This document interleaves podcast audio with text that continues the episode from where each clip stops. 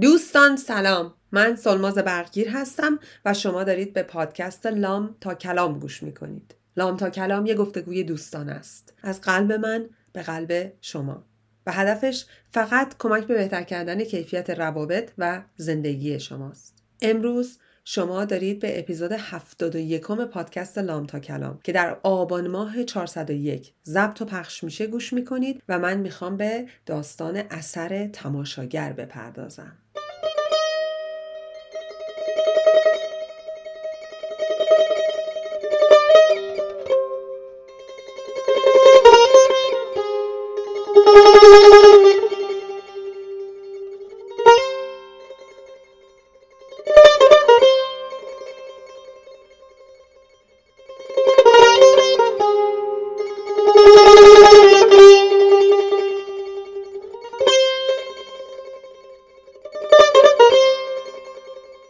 اثر تماشاگر یا بایستندر افکت بایستندر افکت یا اثر تماشاگر یک پدیده روانشناسانه و اجتماعیه. در واقع این اثر مربوط به زمانهایی میشه که آدما توی اجتماع می‌تونن به همدیگه کمک کنن تو شرط اضطراری ولی از این کمک اجتناب می‌کنن. این اجتناب در مواقعی که تعداد آدمایی که می‌تونن کمک کنن آدمای یاری رساننده بهشون میگن. بیشتره احتمال اجتناب هم بیشتر میشه. من یه مثالی توی اینستاگرام زدم که مثلا اگه شما می‌بینین که توی یه ماشینی که در حال آتیش گرفتن یه بچه می‌بینین و فقط تو خیابون شما این اگه نرید و اون شیشه شیشه ماشین نش کنین بچه رو نرین بیرون خودتون دست به کار نشین 100 درصد زنگ می‌زنین به پلیس آتش نشانی. ولی تو همین شرایط اگه جز شما 8 نفر 10 نفر 20 نفر دیگه هر چی تعدادتون بیشتر باشه احتمال زنگ زدن آدما کمتر میشه. تو همین شرایط اگر که تعداد آدمایی که تو خیابون هستن 5 نفر 10 نفر 20 نفر بشه احتمال کمک کردنشون کمتر میشه. چرا؟ چون همه فکر می‌کنن اون یکی قراره این کارو بکنه. یعنی در واقع وقتی که آدما ناظر و شاهد صحنه هستن و تعدادشون زیاده احتمال کمک کردن به همین ترتیب کم میشه. حالا ما می‌خوایم ببینیم که چرا این اتفاق میفته یکی از علتهاش اینه که آدما فکر می‌کنن که به واسطه اینه که دیگران هستن می‌تونن خودشون رو عقب بکشن و بیخیال شن. یه جورایی فکر می‌کنن بالاخره بقیه به جاشون قراره حرکتی بکنن. بیاین از مسائل ساده تر صحبت بکنیم. مثلا توی خانوادهمون یه اتفاقی میفته و ما چند تا خواهر برادریم خب احتمال اینه که یکی از خواهر برادرها بر دفاع از اون یکی اون کسی که بهش ظلم شده اون کسی که در حقش اجحافی شده صحبتی بکنه تو خانواده پرجمعیت همیشه کمتره. چرا؟ چون همه میگن فل... چرا من بگم فلانی بگه دیگه؟ مثلا دفعه پیش من گفتم بذار اون بگه دیگه اون بره یه کاری بکنه. اینکه از نظر مالی مشکل دارن.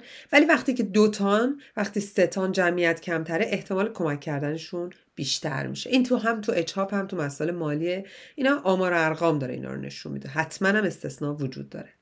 حالا یه ذره بریم عقبتر بریم تو محیط های کاری. توی محیط های کاری چقدر شده که شما رئیسی داشتید شاهد بودین که یک رئیس یا یه مدیری رفتار غیر اخلاقی داشته و هیچ حرکتی نکردی. مثلا دیدین داره با یه نفر دیگه یه کاری می‌کنی که درست نیست. verbal abuse ش می‌کنه یعنی با کلام یا با emotion emotional abuse یا با عواطف طرف و احساسات یک آدمای دیگه داره بازی می‌کنه و ازشون سوء استفاده می‌کنه. ولی چرا خیلی وقتا آدما ترجیح میدن که کاری نکنن؟ جالب اینجاست که الان منی که مهاجرم منی که تو محیط خارج از ایران هستم باز هم خیلی وقتا دیدم تو کارم که آدما با وجود اینکه به پدیده به نام HR دسترسی دارن و به راحتی می‌تونن برن شکایت کنن و کاملا هم کانفیدنشیال و محرمانه میمونه بازم این کارو نمی‌کنن. و اینکه فکر می‌کنن خب اگه من می‌تونم کار کنم همه می‌تونن دیگه پس من چرا برم انجام بدم؟ حالا یا ترس یا اینه که می‌خوان موقعیت کاریش خراب نشه. چیزی که می‌خوام بهتون بگم اینه که وقتی ما به واسطه ترسمون به واسطه چیزایی که تو ذهنمونه خب به هر دلیلی تصمیم می‌گیریم عمل نکنیم میشیم شریک جرم. چرا؟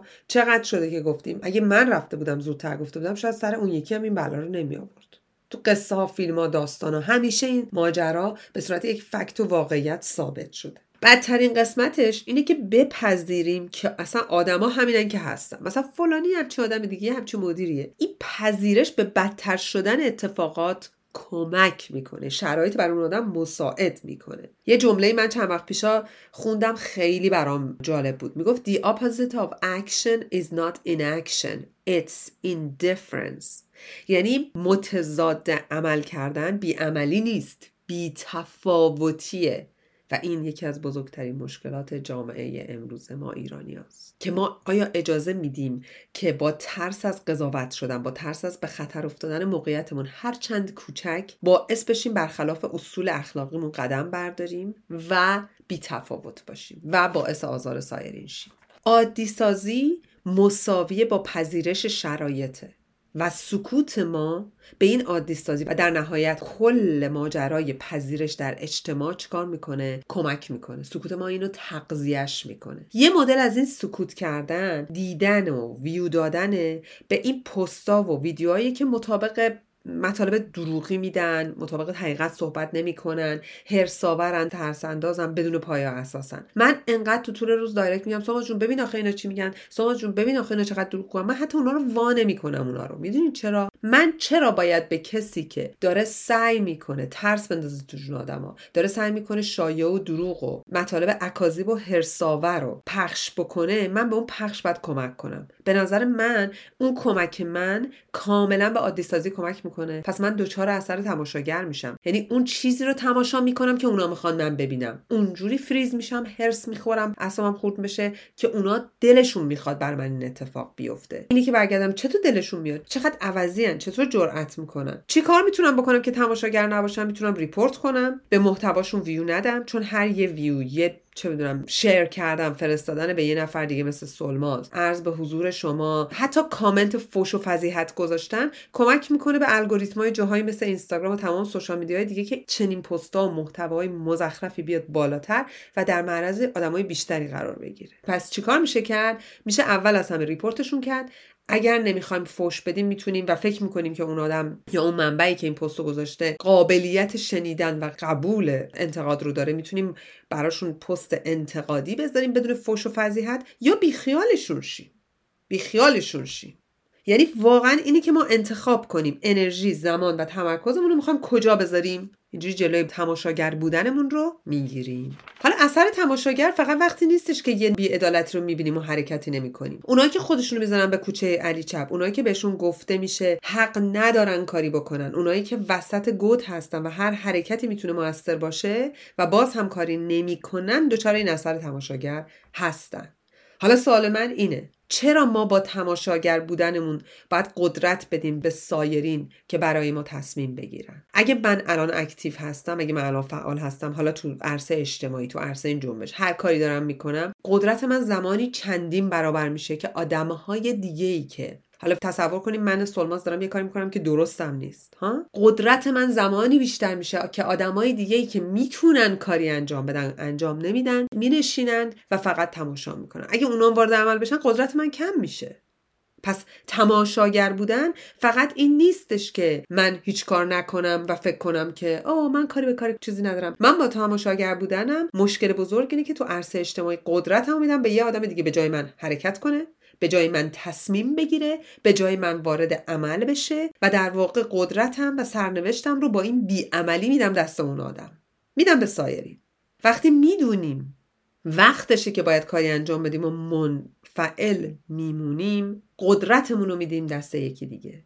ولی وقتی در اطرافمون محیط رو ایجاد می‌کنیم که سایرین بتونن بدون ترس حرف بزنن چه در خانواده چه در محل کار چه در دوستان چه در اجتماع در واقع موضع ما قدرتمنده. ما قدرتمندیم. پس چه وقتی که تو خیابون شاهد خشونت هستیم؟ یا در محل کار یا در جمع خانواده و دوستان؟ اگه می‌بینیم بولی میشه یکی یکی داره به یکی تجاوز حتی کلامی می‌کنه فیزیکی می‌کنه روانی می‌کنه. بهترین وقتی که با عمل کردن و تماشاگر نبودن قدرت خودمون رو به دستمون بگیریم. و نتیجهش چیه؟ در عرصه فردی. در حوزه فردی ما حرمت نفس و اعتماد به نفسمون رو داریم قوی و قوی و قوی تر می‌کنیم. در واقع داریم رو ماهیچه اراده حرمت نفس و اعتماد به نفسمون هم کار می‌کنیم. به شدت.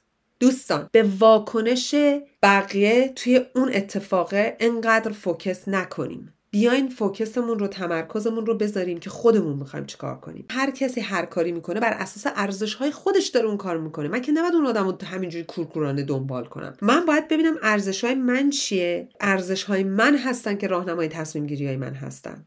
اگه بر اساس واکنش سایرین می‌خوایم تصمیم بگیریم بازم میشه تماشاگرا. داریم ارزشای اونا رو دنبال می‌کنیم. دیگه پس ما کی هستیم؟ اینجاست که باید بشینیم یه self reflection بکنیم. self reflection یعنی چی؟ یعنی بشینیم خودمون رو بازبینی کنیم. خودمون رو ببینیم. بنویسیم. آقا من کیم؟ ارزش من چیه؟ تو شرایط مشابه که هشتا یالقوز یه دفعه بیفتن تو سر من تو خیابون اصلا من رفتم سر کوچه ماست بخرم. رفتم بچه‌م مدرسه بردارم. ها؟ بریزن سر ماشینم شیشه های ماشین من خورد دارم می‌کنن تو سر من. من به عنوان گذارم تازه اصلا تو هیچ حرکت جمعی هم حتی اگه شرکت نکرده باشم. آیا دوست دارم بقیه از من فیلم بگیرن؟ جیغ بکشن یا بیان وارد عملشن به دادم برسن؟ یه حرکتی بکنن حواس اونا رو پرت بکنن. من چی دوست دارم؟ من می‌خوام برای من چیکار کنن؟ خودم یه دقیقه بذارم جای اونا. ببینم ارزش من چیه. ببینم عمل من و حرکت من در لحظه چه تأثیری می‌تونه داشته باشه. بی عملیم چه بلایی داره سر بقیه میاره؟ وقتی تصمیم می‌گیریم عمل کنیم راهش هم پیدا می‌کنیم. حتی خیلی کوچیک. و بعد میریم جلو. حتی یک قدم. آیا این آسونه؟ نه. آیا خیلی راحت تر نیستش که نه از روانی و وجدانی ولی همینجوری جسمی و شلاکسی؟ راحت تر نیست که همجور بشینی بگی بابا ما که تو خونه نشستیم بابا خبری نیست بیرون خبری نیست. تو سر کار حالا اون یارو مردم چهار تا حرف زد یه تاچی هم کرد دختره رو به من چه؟ این خیلی آسونه اینجوری فکر کنیم که ساکت باشیم. چون احساس می‌کنیم امنیم. کسی با ما کاری نداره. بقیه هستن. این آسون ترین کاره. ولی وقتی وارد عمل میشیم که ریسک می‌کنیم. زمان می‌ذاریم. انرژی می‌ذاریم. عواطفمون رو درگیر می‌کنیم. و این آسون نیست. وقتی خودمون رو درگیر ماجرایی می‌کنیم ممکنه که سلامتیمون حتی زندگیمون حیاتمون رو درگیر بکنیم تو بدترین شرایط. این یه اسپکترومه یه خط بزرگ دوستان یه چتر بزرگه. کمک کردن درگیر شدن یه چتر بزرگه. ولی تصمیم خودمونه که بجنگیم باشیم یا منجمد بمونیم فریز شیم. میگن فایت اور فریز یه گوشه یخ بزنیم. هممون نمی‌تونیم بجنگیم. ولی در زمانی که احتیاجه و حیاتیه هیچ کدوممون حق فریز شدن نداریم. برای اینکه کلمون از بین خواهیم رفت و عواقبش همه رو در بر می‌گیره. حالا برمیگردیم به اینکه اگه فریز نشیم بعد چیکار کنیم؟ بریم تو خیابون خودمون رو بکشیم بریم سر کار با رئیس دعوا کنیم؟ نه. یک قدم یک کار کوچولو می‌تونیم انجام بدیم. یعنی از هیچ کاری نکردن تا یه کار خیلی اساسی کردن یه خط بلنده یه اسپکتروم بزرگه. یه چتر خیلی وسیعیه. می‌تونیم کمک بگیریم می‌تونیم دوتا ایمیل بزنیم می‌تونیم هشتگ بزنیم. اگه خارج از ایران هستیم می‌تونیم پاشین چهار تا رلی و تظاهرات بریم. اگه آماده نیستیم صد درصد رو بذاریم از ده درصد شروع کنیم. ولی شروع کنیم. اون وسط بین هیچ کاری نکردن و مرگ یا عالم کار بر انجام دادنه.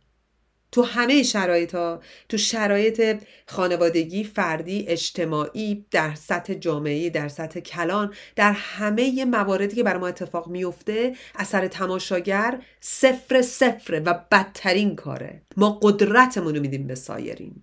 میدیم به هر کسی که تماشاگر نیست. و ممکن اون آدم کاری بکنه که با ارزش ما دیگه کاملا فرق کنه.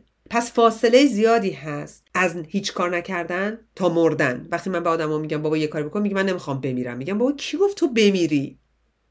یه قدم بیا جلو یه قدم. در زندگی فردی خانوادگی کاری اجتماعی بیاین حرف بزنیم. بیاین بیستیم. بیاین عمل کنیم. بیاین کمک کنیم. بیاین روحن به هم کمک کنیم. بیاین منفعل و تماشاگر نباشیم و از همدلی و همدردی شروع کنیم و یه قدم هر روز بریم جلو. وگرنه هممون با هم منجمد میشیم و اون روز دیگه وقت افسوس خوردن نیست.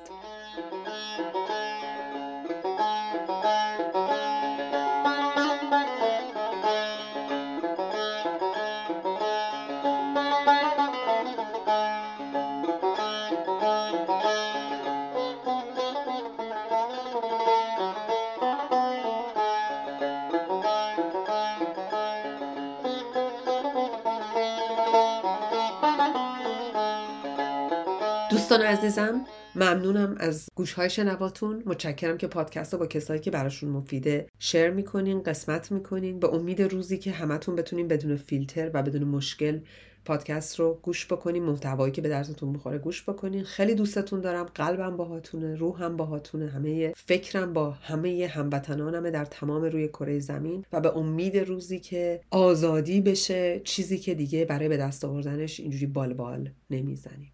مهدی پسیان عزیزم ممنون از موسیقی مت و سمان جان متشکرم که با این عشق و دقت صدای من رو ادیت می‌کنی.